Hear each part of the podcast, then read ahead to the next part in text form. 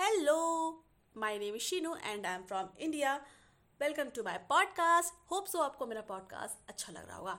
सो so, अभी जो previous episodes गए हैं उसमें मैंने बीटीएस की भर भर के बातें की हैं. हालाँकि बी का क्रेज़ मेरे सर से उतर नहीं रहा है. मेरी हर एक एपिसोड में मुझे आपको बीटीएस शायद कुछ एक आध बातें मिल जाएँ. क्योंकि भाई क्रेज़ है कि उतर ही नहीं रहा है. मैं क्या करूँ?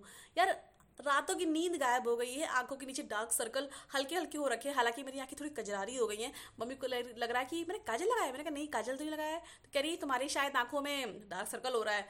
देखो, ख्याल रखो अपने चीज़ों का। दिन भर तो मोबाइल चलाती हो। मैंने कहा, यार, मम्मी, क्या मैं बताऊँ आपको? अच्छा मैं एक बात बताती हूँ आपको, इसी बी से रिलेटेड मेरी एक फ्रेंड आई, उसको पता है कि मैं बीटीएस की फ़ैन हूँ, मैं उनके गाने सुनती हूँ और एडिट्स मैं ज़्यादा देखती हूँ। सबसे ज़्यादा मैं एडिट्स ही देखती हूँ बैठ के उनके। तो ऐसे नहीं आँखों नीचे हम ड्रैकुला बने घूम रहे हैं। तो वो आती है। हालाँकि मेरा कोई बॉयफ्रेंड नहीं है, मैं सिंगल हूँ, ये बताना ज़रूरी था। वो आती है तो मतलब मेरे घर में शादी ब्याह की बात चल रही है। लाइक जब आप एटीन प्लस हो जाते हो और जब आप इक्कीस पार कर लेते हो, इक्कीस या बाईस का एज पार कर लेते हो, आपके घर में लगता है कि यार अब भैया बिटिया हो गई है बड़ी, इनकी शादी के ढूंढो लड़का। तो कम से कम तीन चार साल लगेंगे ढूँढने में। ये एक इंडियन पेरेंट्स की खुरापेज कह ले, दिमाग कह ले क्रिएटिविटी कह ले, क्या कह ले, भगवान जाने क्या कहें हम इसको, कि अभी ढूंढेंगे तो चार साल बाद शादी होगी। भगवान जाने चार साल तक कौन बैठा रहता है? तो फिर मतलब एक साल तक मम्मी पापा ढूंढते रहे, कोई ढंग का नहीं मिला। हाँ हालाँकि एक मिला। उसके बारे में, वो भी बहुत लंबी कहानी है उसके बारे में, वो बताएँगे किसी दूसरे एपिसोड में। मेरी फ्रेंड आती है तो मम्मी ने कहा भाई, उसके लिए लड़का ढूंढा था, उसने उसको मना कर दिया। और क्यों मना किया, वो मैं आपको नेक्स्ट एपिसोड में बताऊँगी। वो भी बड़ी अच्छी ही कहानी थी, क्या ही बताया हम। तो कह रही, आंटी, आप कहाँ ढूंढ रही हैं? इसके तो सात सात बॉयफ्रेंड हैं। मम्मी कह रही है सात सात बॉयफ्रेंड यहाँ तो एक भी नहीं पता चला मुझे। मेरे आंटी इसके सात सात बॉयफ्रेंड वो भी कोरिया में रहते हैं साउथ कोरिया में। हमने कहा अच्छा। मम्मी कह रही ठीक है बेटिया, इनमें से एक किसी को पसंद कर लो, अगर साथ साथ हैं तो किसी एक से शादी कर लो सात से, सातों के सातों से शादी तो नहीं करवा सकते। हमने मम्मी, कहाँ आप इसके चक्कर में पड़ी हो यार? सातों के साथ हमको भाव नहीं देंगे, मेरे मुँह पर थूकने भी नहीं आएँगे। कुछ बात करना छोड़ दो। मैं बस फ़ैन हूँ उनकी, वो कोरियन सिंगर हैं। तो कह रही हैं कि सिंगर हैं? कोरिया के?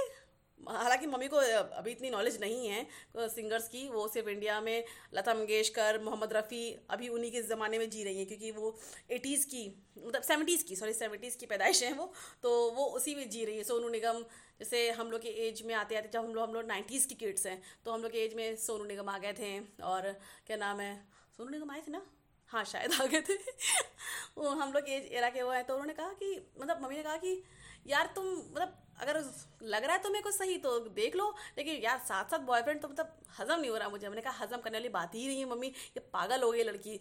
मतलब लोग कहते हैं कि वो मतलब मेरे बॉयफ्रेंड है बायस है, लेकिन ऐसा कुछ है नहीं। बस मैं उनको सुनती हूँ और वो अभी सिंगल है, इस वजह से पगला रही है और कुछ नहीं।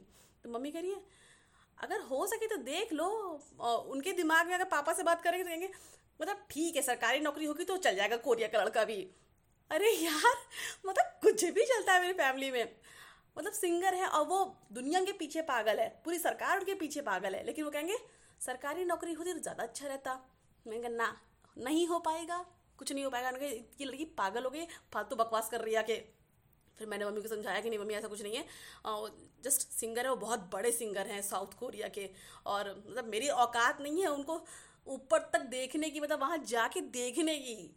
मतलब वो जानते भी नहीं कोई शीनू नाम की लड़की है जो उनकी डाई हार्ट फ़ैन हो रखी है। तो कह रही अच्छा ऐसा कुछ तो फिर ये तो बोल रही थी, हने का पागल है। मतलब दुनिया की हर एक लड़की उनको अपना बॉयफ्रेंड मानती है और बायस मानती है। लेकिन मैं नहीं मानती, मैं तो उनको अपना आइडल मानती हूँ या मैं उनको अपना दोस्त की तरफ़ देखती हूँ। क्योंकि हस्बैंड तो इंडियन ही होना है आखिर में तो क्या, क्यों अपने मन को तरसाएँ, क्यों अपने दिमाग को भजिया फ्राई करवाएँ उसकी? तो ये तो था मतलब आज ही हुआ है कांड, ये जो कांड हुआ है, ये आज ही का ही है। थोड़ा सा अटपटा है, थोड़ा सा मतलब मेरी मम्मी को इतनी चीज़ें नॉलेज नहीं है। फ़िलहाल फिर भी उनकी क्यूट क्यूट क्यूट क्यूट जो हरकतें होती हैं, बातें होती हैं, मुझे बड़ी अच्छी लगती है वो। मैंने सोचा शेयर करती हूँ आपसे। ओके मिलते हैं नेक्स्ट एपिसोड में। बाय